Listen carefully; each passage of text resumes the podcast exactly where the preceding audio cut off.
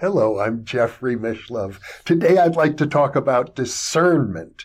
This is really uh, a follow on from yesterday's monologue about subtlety because surely your discernment will be far more effective as you gain the powers of subtlety in your perception, in your analysis, in your evaluation of things. Now, discernment has many meanings. It has a psychological meaning. It has a parapsychological meaning. It has a spiritual meaning.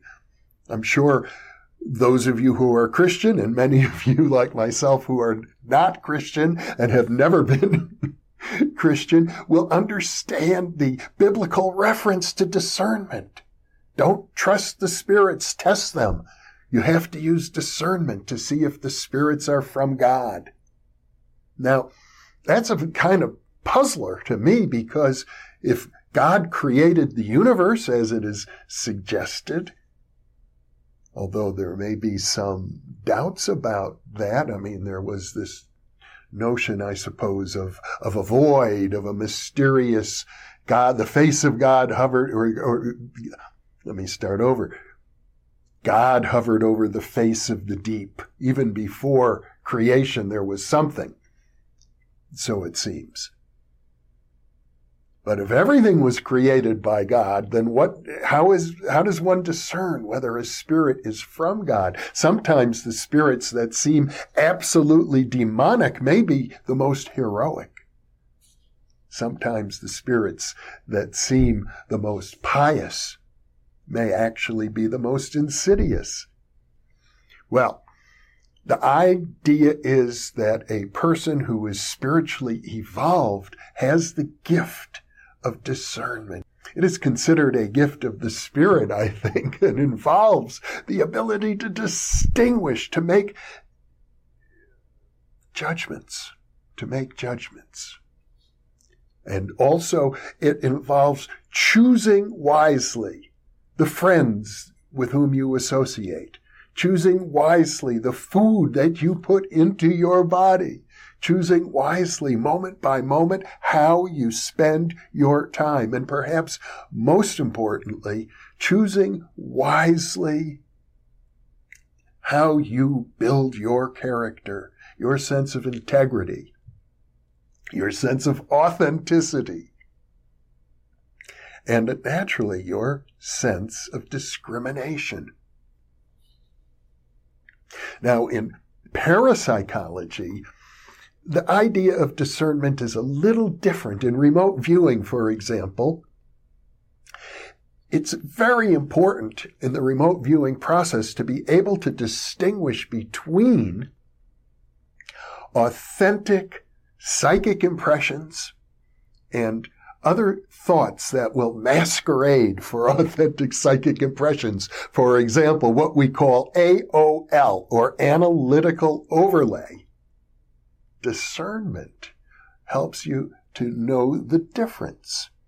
And uh, there are many schools of psychic training. They all have different ways of helping people who are going to be professionals in one way or another in the psychic world to cultivate this sort of discernment. It might have to do with uh, when you see something in the aura of another individual.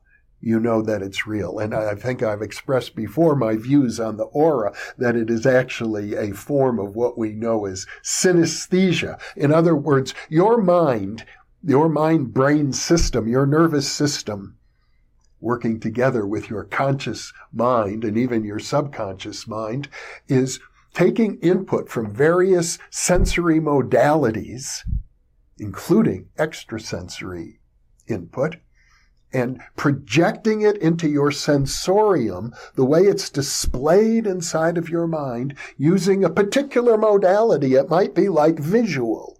Or so you see an aura. It might be like auditory, so you hear a spirit voice. It might be for some psychics a sense they get a certain like a tickling feeling maybe right behind their left ear. That was my right ear, but right behind the ear, hypothetically, a little tickle, and that lets them know this is real, this is authentic psychic information. with, given the caveat, of course, is that even the very best of psychics are never 100% accurate. And people I know like Lyn Buchanan, who was interviewed here recently, who trains remote viewers and has been doing this for decades since he learned that skill in the army in the 1980s, as I recall, in 1990s. He practices himself every day. Biblically speaking, it's suggested that discernment can be cultivated by learning to quiet your mind, taking time out, pausing, slowing down. Meditating, for example, people who engage in a regular practice of meditation, contemplation. For some people, it might be relaxation. For other people, it might be prayer. When you do these things and the mind is quiet, it does seem as if your ability to make these discriminations, these judgments, these distinctions, to do it in the most positive, healthy manner is enhanced. So, there's also another psychological meaning of the term discernment. And I think it's best exemplified in a wonderful book written by the late psychiatrist Dr. Jule Eisenbud. The book is called Parapsychology and the Unconscious. And in it, he suggests that for people who have a self-destructive subconscious psychological complex, cultivating paranormal abilities can be dangerous because those abilities could come into the service of that self-destructive complex. And it's bad enough to have such a complex active in one's own psyche, but to have it enhanced by extrasensory and psychokinetic powers is not something you want. So you need to discern within yourself if there are self-destructive tendencies. Sometimes we don't want to see them. It's so easy to blame the outside world when we get into trouble, when bad things happen to us. But it is important to look at what we may have done to create that. And when it's of a parapsychological nature, if you have, for example, many coincidences, synchronicities that work to your disadvantage, then you probably are such an individual who has a certain psychic gift, but you have unresolved trauma from your childhood. Typically, is what uh, is the re- is the source of a, a self-destructive psychic complex. Although I suppose it could even be trauma from a past lifetime. But typically, it's trauma, and typically it occurs when our parents, when we are very young and vulnerable, emphasize how bad we are and we internalize that and we come to believe that we are bad, that we're never going to be good enough. So we punish ourselves. If that's true for you, then that should be your number one goal is to process that. Work through it. That's what psychotherapy is about. There are many other ways to process it.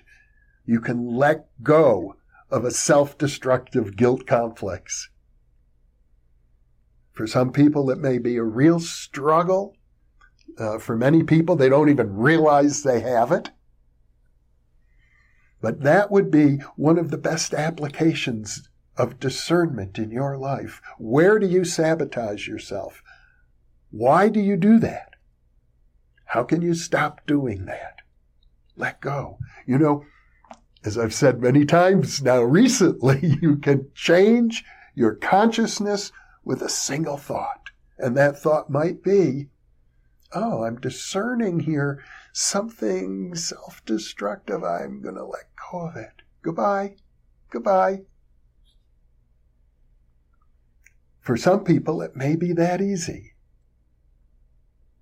Honestly, we have a measure of control over our lives. For other people, it will be more of an ordeal. Everybody has their own unique karma. But everybody also has a measure of power, and that power can be exhibited in how we discern things for ourselves. If you want to be the best version of yourself, what does that mean for you? What would it be like in your life if you could do that, if you could become the best version of yourself? I, I feel very fortunate that when I was a young man in my early 20s, well, it was in my late 20s, but nonetheless, I was a young man in my mid 20s. Okay, I don't want to dwell on that. The point is, I've been very fortunate because I was able to get on that path and stick with it decade after decade after decade. And so I'm here to tell you, you have a measure of control. You can make those positive changes by applying discernment in your life. And I'd like to ask you to think about this. Where could you most profitably apply discernment? Is it looking inward at your own psyche, at the ways that you might sabotage yourself, as I've suggested?